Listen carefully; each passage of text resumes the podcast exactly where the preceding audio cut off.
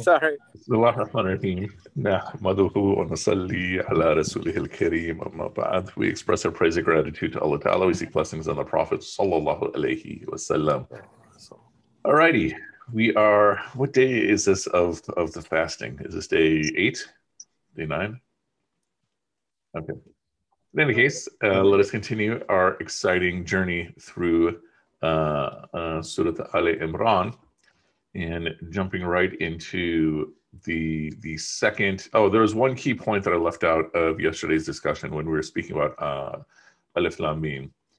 And one of the most central points of uh, to take from alif lam mim uh, which was which is hinted uh, and that is fundamental to your human existence is the issue of the unknown. That you will never not have unknown in your uh, navigation through life, right? And this is uh, also one of the common functions of religion in general. It's to help you navigate and make peace with the unknown. So whether we speak of the unknown as the future, or whether we speak the unknown in the context of scripture as meaning or interpretation or application, the unknown is always going to be there. And this is, becomes especially relevant because one of the most common issues that students visit me with is, is anxiety. And so, what is anxiety? Anxiety is essentially this uh, psychological slash physical uh, uh, way to deal with the unknown. And so, so part of the goal of religion is how do I? Is there a way for me to make peace with the unknown. Now, if we apply what we've said yesterday in terms of Alif Lam Mim, a central aspect of it is going to be trust. And what is part of the trust that Allah knows what is in the unknown, just like we said with Alif Lam Mim. And if I need to know, I will be informed. And thus, my trust in the unknown will correspond to my trust in Allah that if I have full conviction that Allah is going to take care of me, then that is how I will regard the unknown. If I have conviction that Allah is going to test me, which is a guarantee, but I may not be able to handle the test, then that's a statement on uh, a less amount of trust in Allah. And so that's the next ayah. It's Allahu la ilaha illahu al hayyul qayyum. So we have a number of attributes of Allah. So first, repeating what we've had before.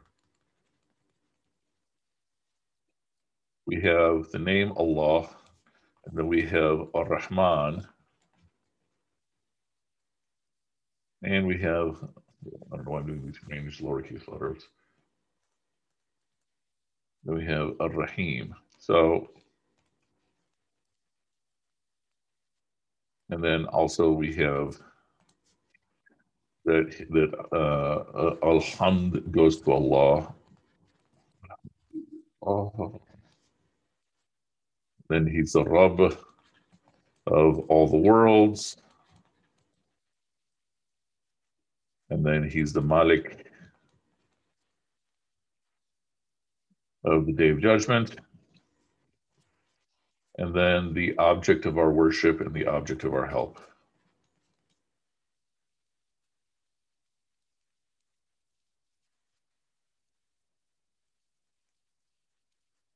The source of our help might be better language. Okay, so that's what those are some of the points that we derived from Al-Fatiha.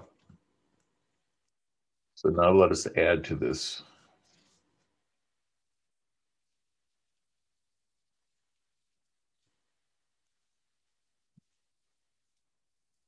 So stop share and then just so you can all see the screen. and boom. All right, y'all see the Quran screen? Someone nod, make me feel like people are listening. Okay, good. Okay, so we have Allah, La ilaha illahu, Al Hayyul Qayyum. Yeah. And then the next ayah, Nazala alayk al kitab.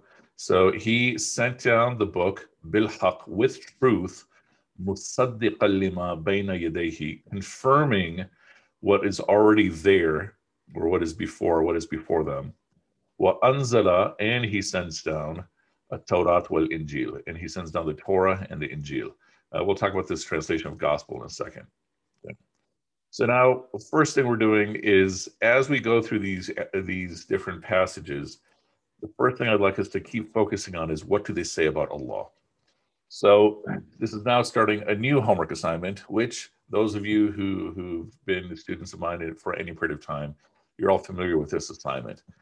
So, so if you do not do this already, uh, number one, find a translation that you're comfortable in writing with. Uh, if your Arabic is strong enough that you can understand straight from the text, then get a, a mushaf that you're comfortable in writing uh, writing in, and but there it would be pencil instead of pen. So that's the first step. Get a book. Second step is starting from the first page, doing a, a minimum of 20 ayahs a day underline any reference to Allah. And that includes pronouns. That includes the name Allah, that includes the attributes of Allah, that includes pronouns referring to Allah, any and all. And try to do a minimum of 20 ayahs a day. You're welcome to do more, but try not to do less. If you can do that consistently, let's say for the rest of Ramadan, then increase that to 30 ayahs a day and then each month increase it by about 10.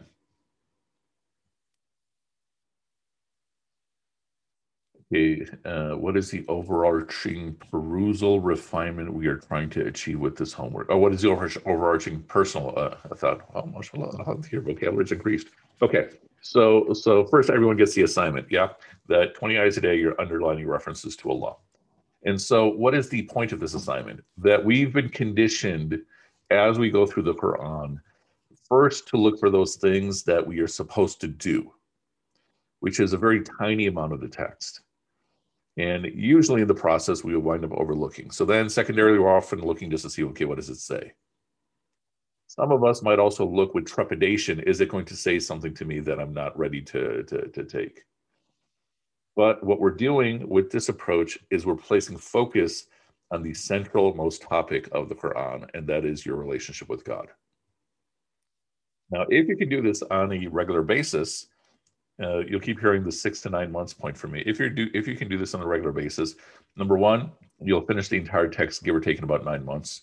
But number two, if you can do this on a regular basis, almost daily, it will affect how you also look at things outside of the Quran itself. For purpose is to have focus when you're reading through the text. That fundamentally, what is the Quran about? It is how do I get closer to God?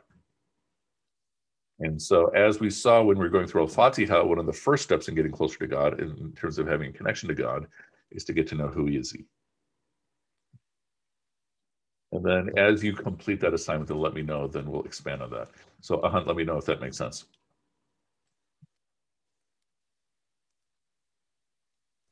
Yes, it does. And so going back to our whiteboard, so let's now add some of these, these attributes that we have just uh, seen.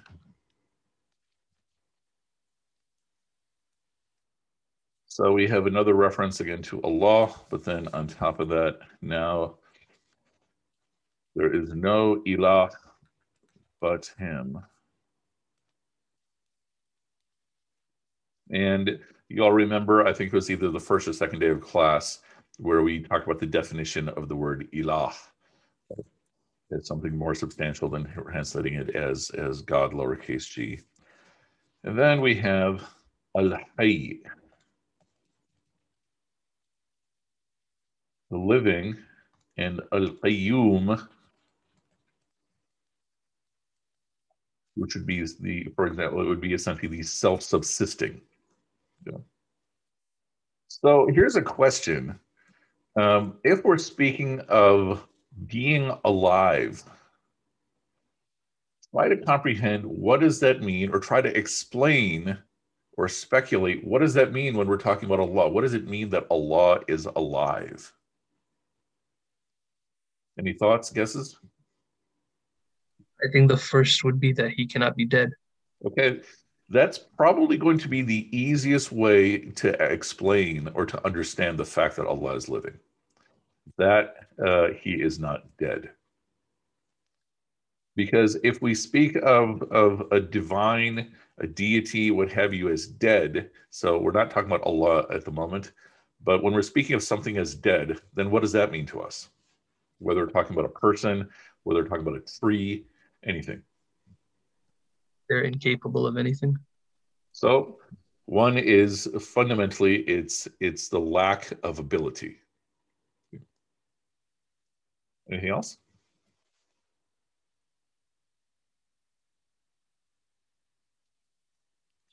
And think about this when we even speak about about a dead human being, uh, we often speak of a dead human being as the soul has departed from the body.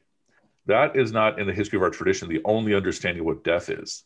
Another understanding of death is that you lose your ability for animation, not in the sense of paralysis, that you, you're losing your ability to control your body parts. Here we're saying complete uh, uh, uh loss. Uh, Asim and then Dr. Kazi. Uh, I don't remember what I was going to say. Okay, Asim, uh, Dr. Kazi. Uh, you know, you mentioned ability. There's also another thing. You remember Quran is being uh, revealed in a context where by far the dominant religious traditions are all uh, based or have incorporated idols or idol worshiping. Mm-hmm.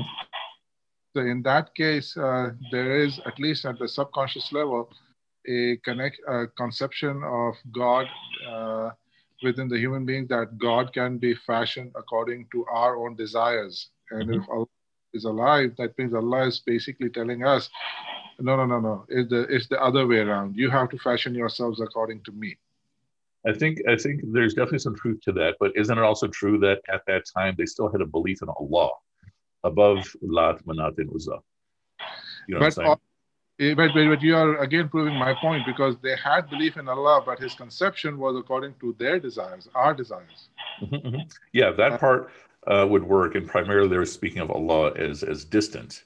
Uh-huh. Um, uh, now, a point to consider is: Can we ever escape defining Allah according to our desires, even when we have all these attributes? Uh, but let me come back, uh, uh, Asim. Um, yeah, I remembered what I was going to say. It was that doesn't alive also imply a sense of sentience and and therefore like um, that we need to be cognizant of Allah's sentience as okay, well. So, how would you define sentience? Like when we're speaking of Allah as a sentient being, as in, as in, you know, He's able to perceive the things we do r- right and wrong. Mm-hmm. Therefore, we need to be mindful of that as we go about our lives. So that would be akin to the point that, that Dr. Kazi is making. That would be an inference that if he's alive, then on top of that, he has these other qualities, right? Right. Yeah. Any other thoughts? What would it mean to say that Allah is alive? I was just kind of thinking about how, you know, if uh, because he is alive, he has the ability to create. And so, something like, for example, a painter. If a painter is alive, then the painter has the ability to create a painting. Okay.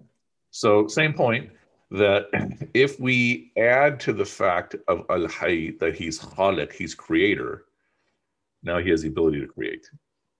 And and so what what's the the the, the fascinating point here is that it's very hard for us to define what is it mean to be alive in the context of Allah.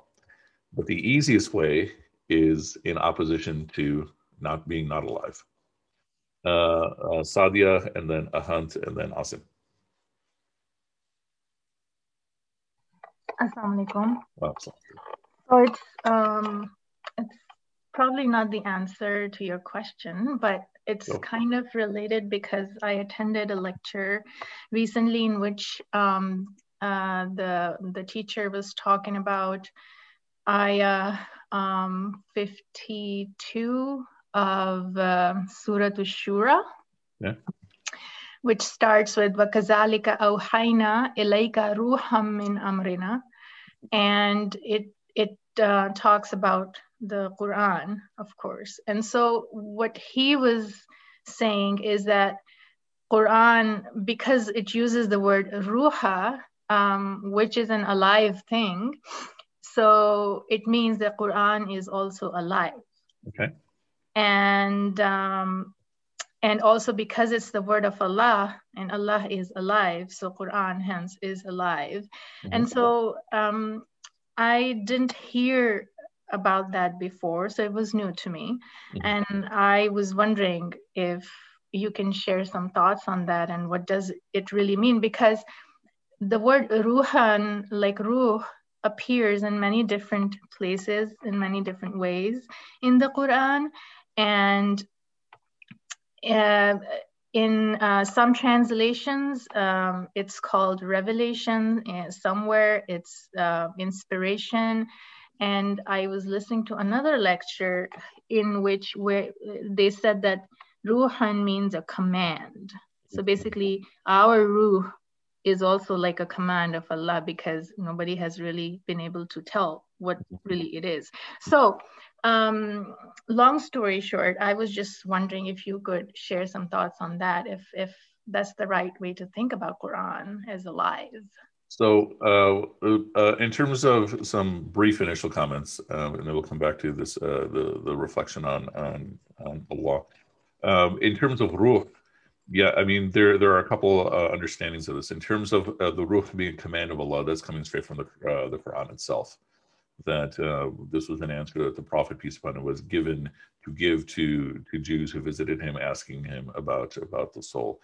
Uh, another understanding of ruh is that it's referring to the soul that we are we each have. Another understanding of ruh is that it's referring to angel Jibril.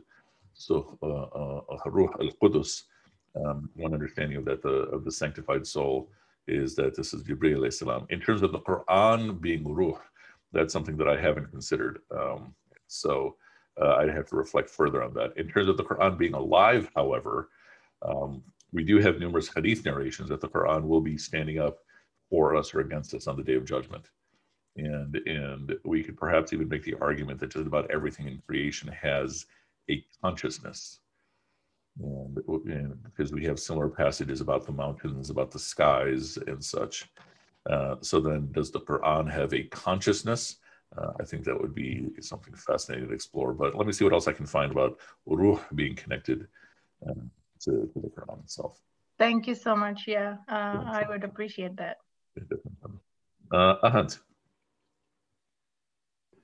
So, so when we're like, you know, sort of looking at this ayah and like what it sort of means to be alive. Um, so could this be like tied to the concept of necessary being, where Allah Subhanahu wa Taala is? It's easy. It's easy to to tell when we have Dr. Omer students in the class. Okay, keep going. Yeah. No, and you know he says this a lot, and um, you know, does this mean that you know, like you know, Allah Subhanahu wa Taala is is necessary and we are not? So we're like only you know like alive because he you know like you know wills it to be but when uh, the trait of being alive is associated with him mm-hmm. it's um it's more like permanent mm-hmm. so uh, in terms of the idea of, of a necessary being, which is sometimes akin to the idea of a first cause, uh, but especially in terms of existence, that would probably be more well associated with uh, the attribute of samad, like when we say Qul Allahu Ahad, Allahu Samad, and and that would fit more in with with that definition. That Samad is essentially saying independent of all, yet all is dependent upon him. Uh, and and so if you have existence, then it's based on on, on Allah's existence. But Allah's existence is not dependent upon mine. Okay, nice, uh, awesome. Um, would we also then say that uh, Allah being alive means that all his other attributes are active? Mm-hmm. Um, as opposed to, so like one thing when we talk about creation in general, we talk about generally about stuff that was formed, you know, a long, long time ago, and then mm-hmm. also um, stuff that is sort of scientifically explained, but uh, we don't, and and we sort of leave a lot out of the the creation that's perpetually happening, and so perhaps like that, and that's sort of uh, regarding his status as uh, the creator, right? Mm-hmm. And so it's the idea that all the attributes are sort of perpetually active. Mm-hmm. So I would say potentially active. Uh, uh, and my tendency would also be again to think of perpetually active itself, but again, that is up to Allah. You know what I'm saying? And so, so what is the goal here? It's to it, it, furthering our understanding by way of submission. So we said that if I accept in Alif Lam Mim that I don't know what this means, but Allah knows what this means, I've done an act of submission. And so now, where is the submission taking place? It's by embracing what Allah is with the effort of removing everything else. Because that's been the common theme in, in all of our answers. It's been to try to define Allah by adding more attributes. And so, first, we're trying to remove everything else when we're just speaking about Allah as Al Hayy. Yeah. But let's pause in terms of the academics for a second. So, forget everything that's on the screen, forget everything that's in the class. Uh, this is uh, uh, either a really easy question or really difficult question. When you are uh, imagining Allah, so for example, let's say you're making dua to Allah. So let's say right now you're asking Allah, Ya Allah, please give me X, Y, Z. Can you describe how you are perceiving Allah? Anybody want to try? So if you are making uh, a, a, very, very sincere dua from a place of pain, oh Allah, please give me such and such, or partially paying attention, oh Allah, give me X, Y, Z. Can anyone try to describe either what they are perceiving when they're perceiving Allah? If that is too hard, can you try to describe where are you perceiving Allah to be when you are speaking to him or when you are thinking about him. Because all of us through the course of this class for the last 20 minutes have been thinking about Allah as part of this. To describe what you're thinking of. Yeah, awesome. Go for it. Um, yeah, I, I think it's uh, it's kind of similar to a parent in a lot of ways, right? Okay. I'm I'm you know, in, in a lot of cases, I'll turn to my parents for help uh, when I when I you know depending on what I need, obviously. But uh, in this case, it's it's that, and perhaps this is easier for me. But in terms of the where, it's uh, I can say that Allah is very far away, and that's been easy for me because I haven't lived in the same place as my parents in like 14 years now. Okay, but even when you're speaking about uh, thinking of Allah as something akin to the way you think of your parents, yeah, try to make that more specific. Remove the word parent, so you can't use the word parent, and now describe it. Yeah. So, um, uh, helper, nurturer, and uh, always willing to give me uh, tough love when I need it. Okay, so nurturer, helper, willing to give you tough love. Okay, so that also I would infer that Allah is paying attention to you. Yes. In, okay. In a, right. in a unique way, right? Okay. Uh, in a way. So in a way, when you're saying unique way, uh, not like any other way, uh, any other example you can think of. Yeah. Not like any other example I can think of, but also not necessarily like he does with anyone else. Okay, got it. Yeah, got it. Got it. Got it. Okay, so so not a, not unlike when we were saying that Allah has a unique relationship of rahma with you that is different than His relationship of rahma with, for example, Nur. Okay. Yeah, totally. And I, I think I think one one thing that that specifically addresses is uh, if I pray for something and I see someone else has that something, uh, it it makes it a lot easier to not be angry. Explain this point. So it, it, the, since my relationship with Allah is unique to me, and I'm if I'm praying for something and I see someone else has it mm-hmm. and I don't, I don't get angry because I know that they have it because that's based in their unique relationship with Allah. Okay, I don't. Okay. based okay. mine. So it doesn't. It doesn't. Uh, if Allah is given, so if if little Asim, you know, wants a Transformers toy and and the kid next door gets it, uh, Asim doesn't feel like he's missing anything, even though that kid has it. Uh, probably not true of little Asim, but true of me now. okay, fair enough. Fair enough. Okay. All right. So, uh, uh, and I'll get to Dr. Ghazi and Sadia in just a second. So, so Hazel, not necessarily looking at a mental image. It's more try to describe whatever it is that is in your perception when you're thinking of speaking to Allah. And so exactly sort of what, what Asha shared. So, so that Allah is inside of her. And then I would ask for whatever you want to share, Asha, where? Is he in the back of your head? Is he closer to the front of your head? Is he closer to your lips? Is he closer to your heart? And again, by default, where do you find yourself placing him? And then some of the attributes is that he's all knowing, all encompassing, of last resort, very close. Okay. Uh, Sadia and then Dr. Ghazi.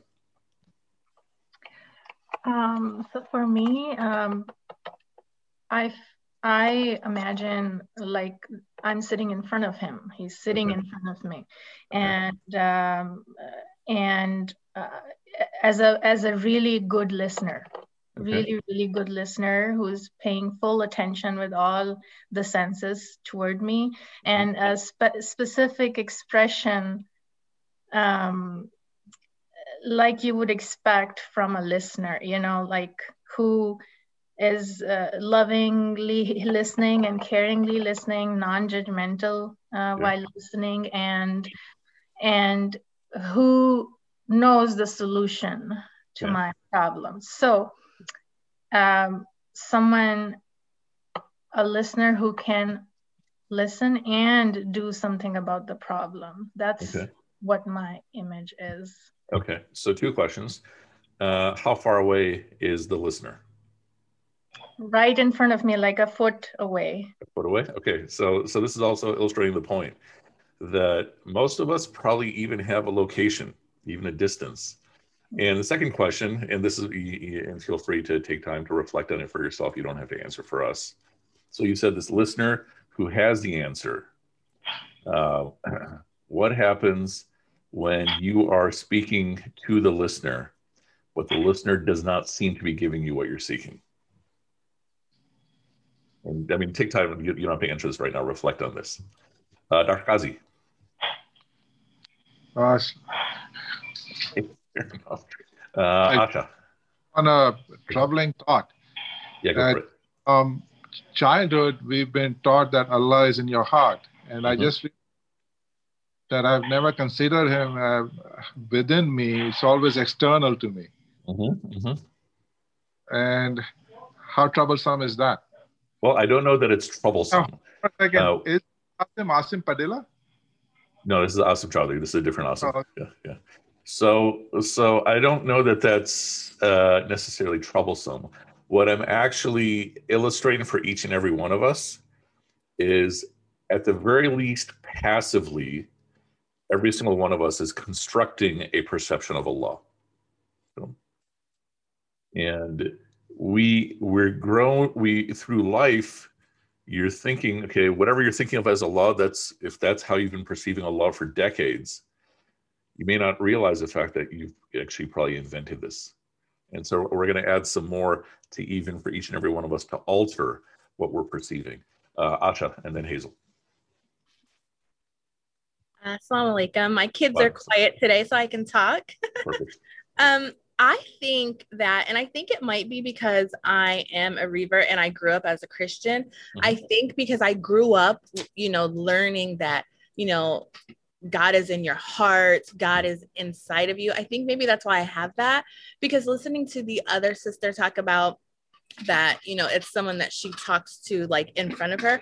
I've never thought of him as being, you know, someone that is physically by me. He's always been someone that's just within me. Okay. And even if I'm laying in bed praying, I'm always looking I may be looking to the sky, but I'm talking in my head because to me, he can just, he's in me. He mm-hmm. knows my thoughts. And sometimes when you enunciate things, it doesn't come out the way you want it to. So to speak to him quietly, I just feel is more understanding, I guess. Mm-hmm. So if you want to share, um, you said you were a Christian before. What were you? Were you Catholic? Were you Protestant? What were you? Um, no, Baptist, Baptist Southern okay. Baptist. Yep. Okay, because I was going to say this sounds much more uh, Protestant than than Catholic, but okay, okay. Thank you for sharing, uh, Hazel. Assalamu alaikum. So, so along along the lines of, of Asha, also um, because I was Catholic, converting to Islam, it was really hard to not picture Jesus as mm-hmm. as the drawing, and so over the years, the way I um, the way I talk to Allah or feel like where He is, it's almost like a whisper, mm-hmm. um, sim- like very close, you know, very close to our jugular vein, but I it's he's around but i can't see him mm-hmm. so what i act so I, the reason i was asking about mental image is because i actively look to the sky mm-hmm. um, and i'll actively go by water um, to to talk to allah in like a very different way and and the Hajj time in particular for me, it's like I know Allah's there and is a, in a whisper, but like I'll look to the sky and be like, Allah is lowering himself to the lowest heavens. I hope he sees me. I know he sees me here. Like my light's on. I hope he sees me here. So for me, it's it's it's it's a little coupled with such an intimate relationship that he knows me, but also I still look uh it almost still feels far away and, mm-hmm. and I, I struggle with. Yeah, fair enough. Fair enough. Thank you for sharing. Uh, Basit says sitting on a throne like Thanos. Okay, but sitting on a throne. And so what I'm understanding for what you're saying, Basit, is is uh, uh, the sense of Allah being authoritative. And then Angie says, I see him as all around me, mostly above, and I perceive him as one who is constantly handling everyone's lives. Yet he turns to me when I call upon him or seek him.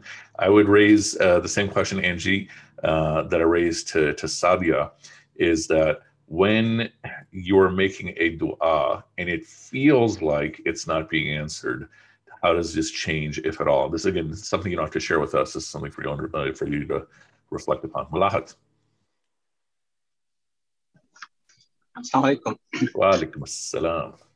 I have a counter question that is if and in, in order to someone to know us, it has to be inside us.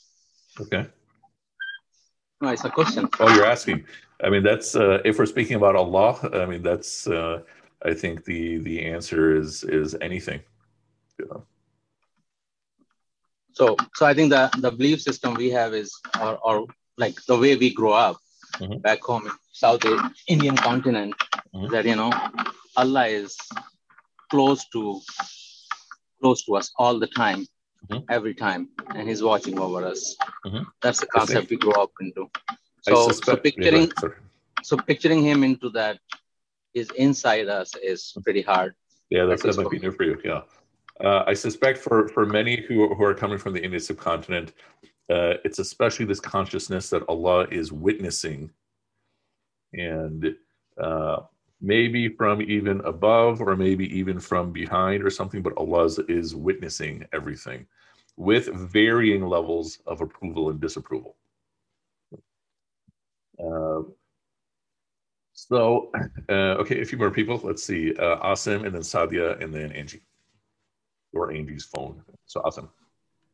Um, so you said that these these all these things that we've said are things that we are ascribing ourselves. Is that necessarily a bad thing? Nope. Okay.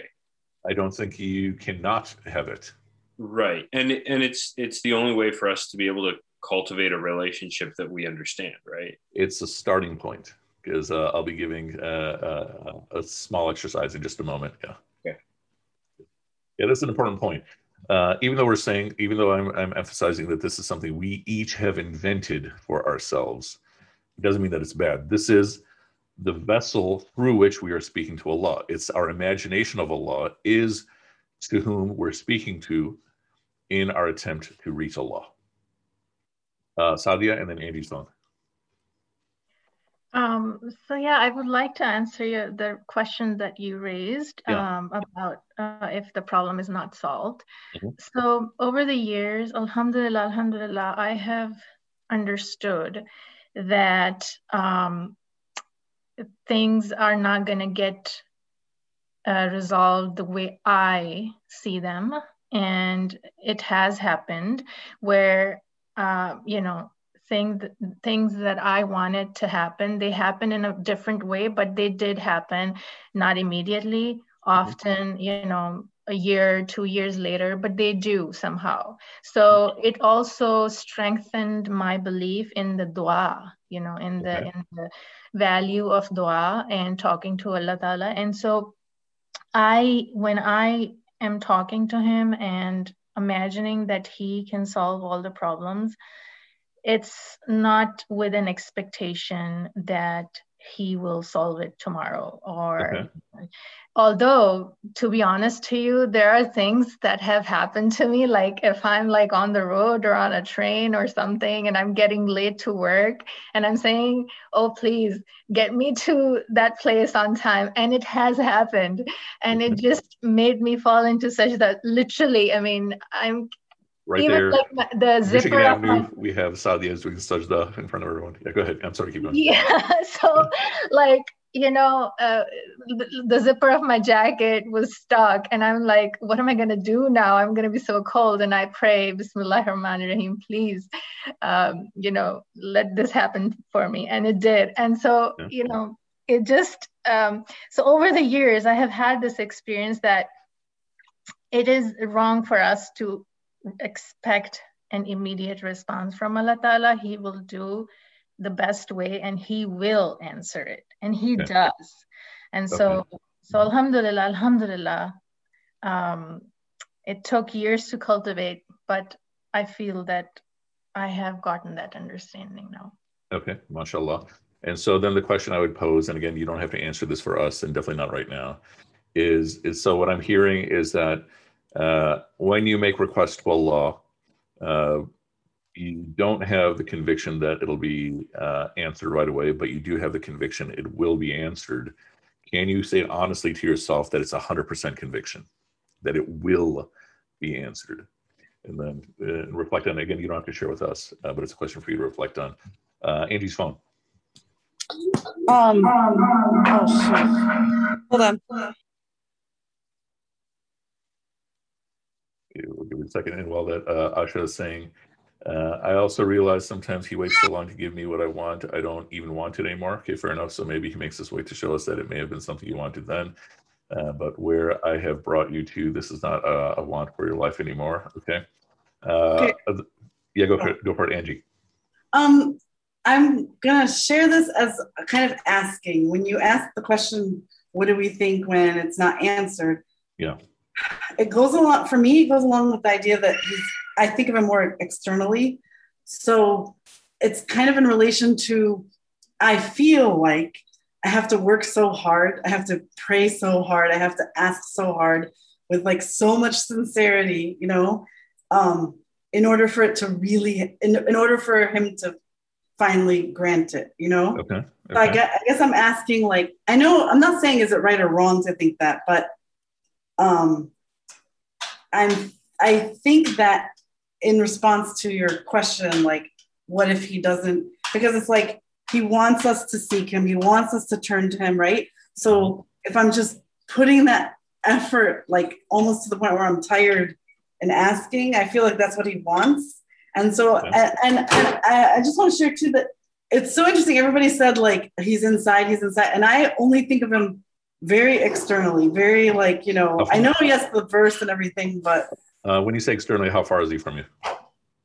You know, up in the heavens, you know, okay. and, okay. and you know, and um, and all around, and so big, and so you know that we can't imagine, and blah blah blah. But like, my point is that like, is it right or wrong to think that it's not so much that he's not answering it, but he wants to see us keep asking and keep okay. really, you know, try hard. So I'm gonna I'm gonna answer these points a couple of different ways. First, no, it's not wrong. Uh, I'm not saying any of the depictions that any of you have shared or have about Allah are wrong. I mean, unless of course you're saying that Allah is Jesus, then we have to have a conversation, right? And so, so, uh, but the goal, however, is to figure out how to do two things: one, how to make it more honest, and two, how to make it better. Is in the same way a couple of classes ago we were having the discussion about suffering and i was suggesting that much of what we say to ourselves about suffering is not honest in terms of how we feel when suffering is happening. This is also the case in which uh, and it's even more important in terms of how we think of and speak of allah especially how we speak of allah. Because everyone in this in this room has had the experience of their prayer not getting answered. If there is someone whose prayer is always answered mashallah then maybe you should be teaching the class but the point is, uh, moving back to how to speak honestly uh, uh, about Allah. So everything you're all sharing. Um, oh, let me add this whole point about being honest. That sometimes when our prayers are not getting answered, we will create alternative explanations. So a common explanation we have in our community is Allah is only going to answer out of His wisdom, which is our polite way of saying, okay, this you shouldn't feel bad if your prayer didn't get answered. And and so so the call the call today is the first part is just to try to even figure out what you what you perceive of. And so jewel even shared uh, i don't think i can perceive the best. I can describe how my words are heard is that it's internally might. And then and then jewel also shared uh, uh, and thank you for sharing i feel abandoned when it's not answered. That i think is also an honest feeling that many of us probably have more than we acknowledge. It doesn't mean that you have to have that but the goal is first to figure out as honestly as we can with ourselves what we perceive of when we perceive of Allah, and then how to improve upon it. So, all of you, whatever it is you're perceiving of when you're perceiving of Allah, now add this thing. Okay, ready? Whatever it is you're perceiving of, whether it's location, for lack of a better term, or personality or attributes, now add that Allah is pouring mercy on you add that to your understanding of Allah. Does that change anything? That mercy is being poured upon you. What are your thoughts? Awesome. I don't think it changes anything. Okay. Uh, for me, I think for for me at least, it's that's uh, probably been part of my understanding for some time now at least. Okay. And so so I think that's makes sense, right? Um yeah. All right. Okay. Anyone else? If you emphasize whatever it is you're perceiving of, that it's beaming with mercy towards you. Does it change anything? Like a hunt in terms of how you're picturing, understanding, depicting, perceiving of Allah? Uh, does it change anything? Or Basit, you know, when you're depicting Allah uh, as being on a throne, but beaming mercy towards you, pouring mercy upon you. I can say.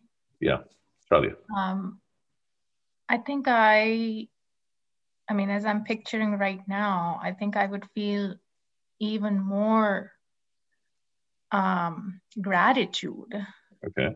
Just gonna, I, um, yeah, um, I'm picturing myself uh, bowing down further. If I'm, let's say, if I'm sitting, then I'm just bowing down because of the heaviness of the mercy and blessings. And okay. so I think I'm feeling that it's going to be more gratitude.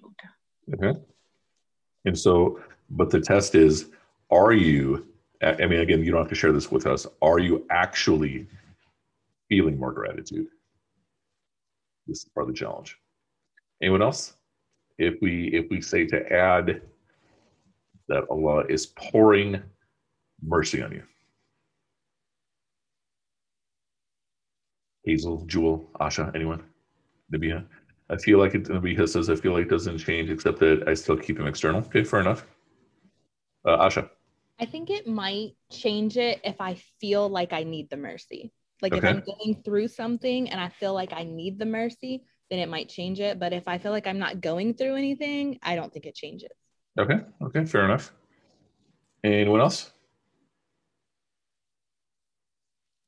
Okay. What about, and it's akin to what uh, Asha just shared. Let's go back to the whiteboard here.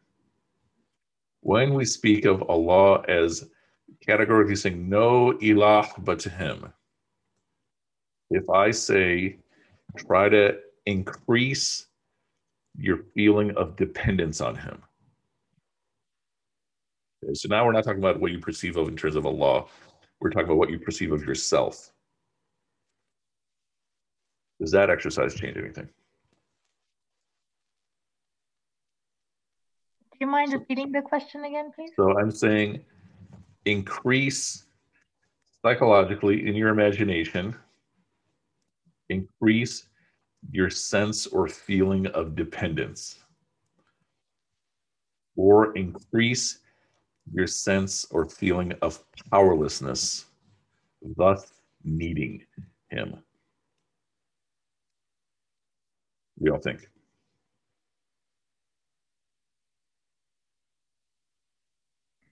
So this is something that um, somebody who is a control freak, I unfortunately am of the mentality where I'll make dua for something and I'll keep going at it, and then I'm like, Allah, did you hear me? Like, we we good? Did you hear me? And I feel almost um, it's it's it's tough because I feel like a disappointment, like mm-hmm. so that I can never do right by Allah. Okay. Okay. And and so so thank you for sharing that, Hazel. And so so you are getting uh, uh, you are appreciating part of the point here that we're making is that that is our own construction, even though what you're sharing is is hundred percent honest. And so then the challenge is how do we then improve upon that? And so okay, anyone else? Any other thoughts in terms of increasing your feeling of dependence.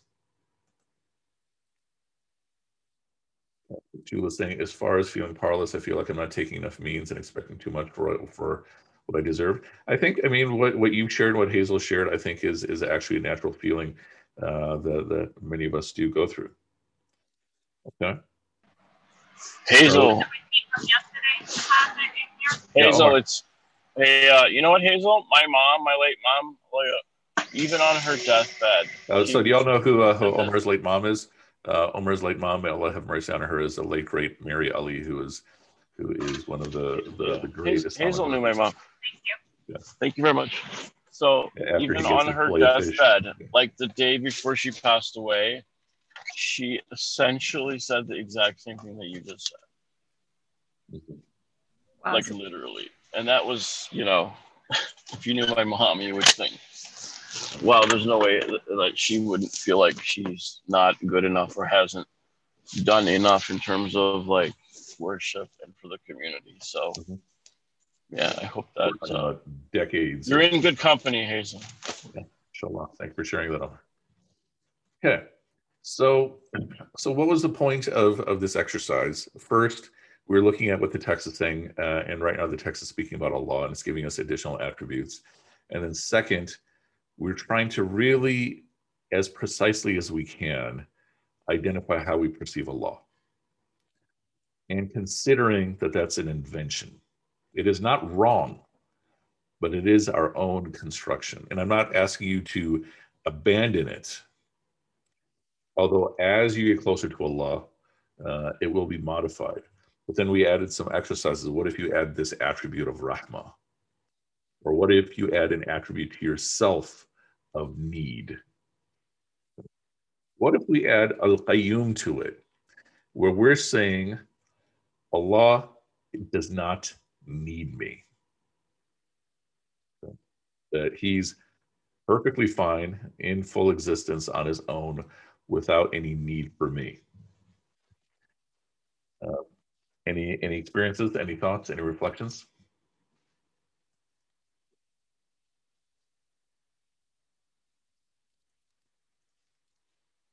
I think uh, maximize your brain power.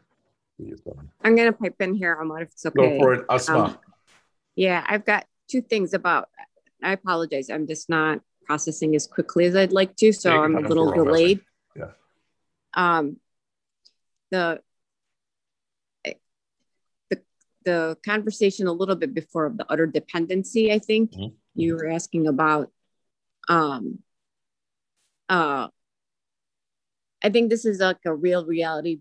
Um, as a mom, you know, recognizing that when you have children, you know, there is an utter dependency of, I think for me, Allah comes also through my children, is all I'm trying to say.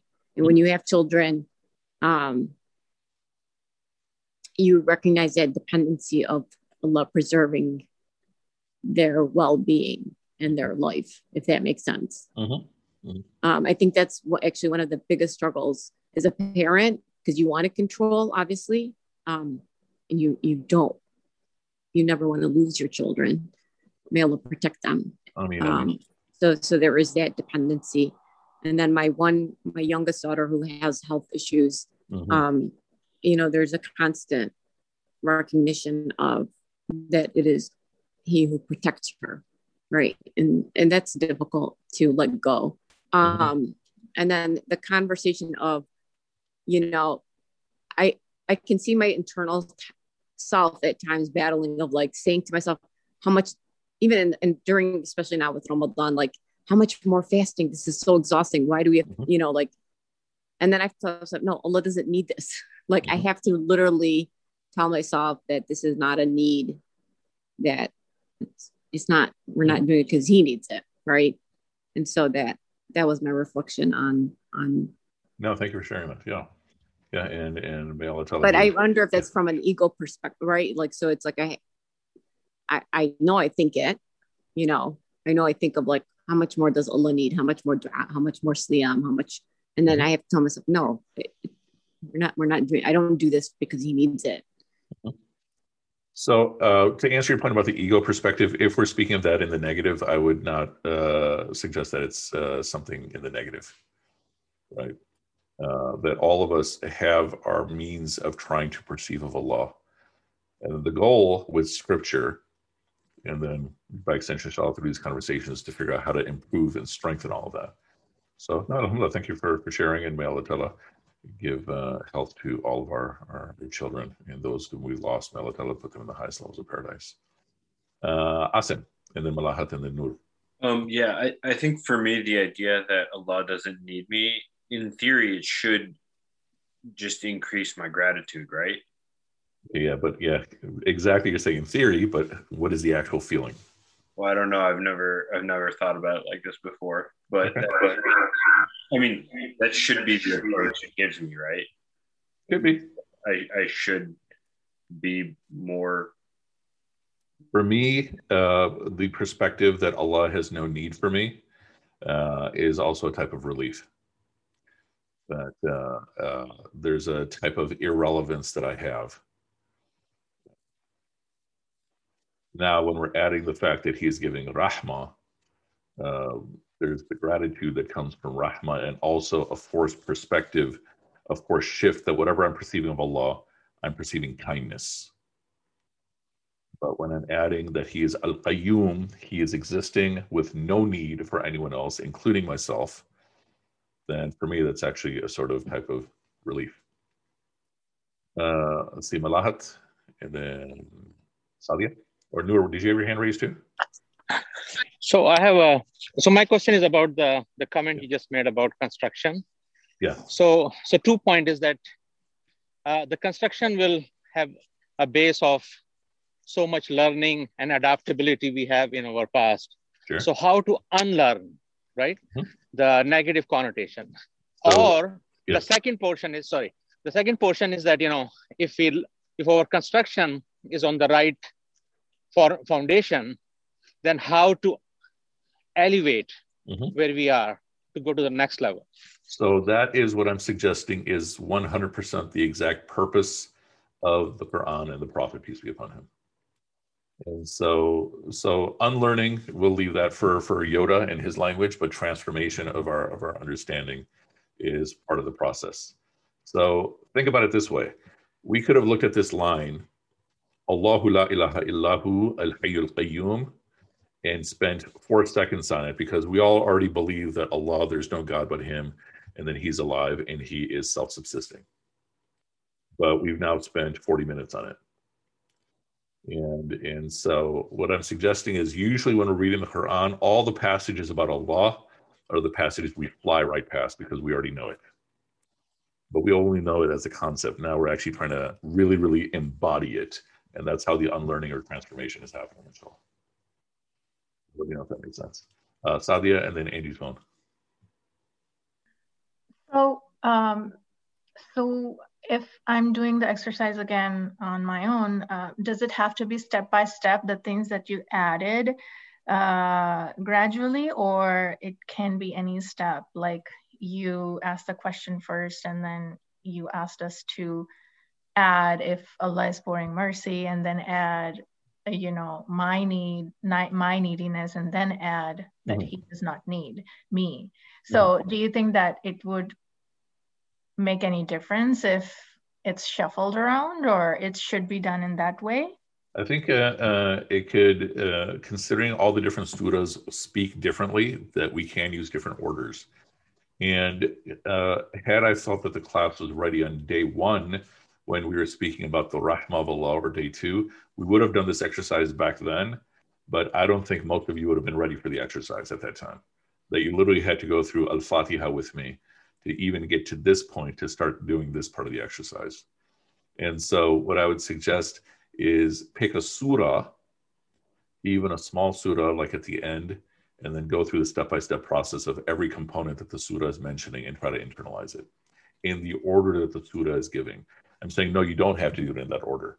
But if you do it in that order, we're assuming that there is some wisdom there. Does that make sense? Yes, thank you. Yeah, sure. Uh, Andy's phone. Where'd you go? Un- unmute. Yeah, yeah. yeah, hello? Yes. Okay, so it's me and Mahmoud, okay? So yeah, yeah, we figured that out. It's, yeah. it's so interesting because we we actually we just shared just now and we actually have opposite reactions. I think they're opposite to what you just said about um, when you realize that God is not meeting you, then you feel a sense of relief. So you say yours. So what I believe is uh, when when God doesn't need me, that that changed my perspective of my relationship with Him. Okay. In a way, it doesn't become uh, uh, a chore. Like God need me to pray for Him, for example, like ibadah. It becomes something that uh, it's not needed from both sides, but something uh, I don't know how to describe it. You like said a partnership. Uh, yeah, a, part, a partnership rather than like ownership from God toward us as his, as a bad, you know. So mm-hmm. that's how I how I see this uh, mm-hmm. And then for me, yeah, here I go again, thinking like I don't know why I'm thinking this way, like as if it's um, a big ladder that I have to climb and do so much, put so much effort to be kind of worthy mm-hmm. you know um so when you say like so when you said that that was my reaction like god doesn't need you great so then i have to like do so much more to mm. kind of get to that level mm. you know what i mean and so this is partly the uh, an answer to Sadia's question from a moment ago. This is why we began with Rahma first before getting to this. That first, imagine he's pouring Rahma on you. Okay, so now let's put those two together. He's pouring Rahma on you yet he doesn't need you. Yet he is voluntarily giving you all of this 100% focus and attention. And so reflect on, on, on, what that does. Okay, we're literally almost out of time. Uh, uh, Malahat.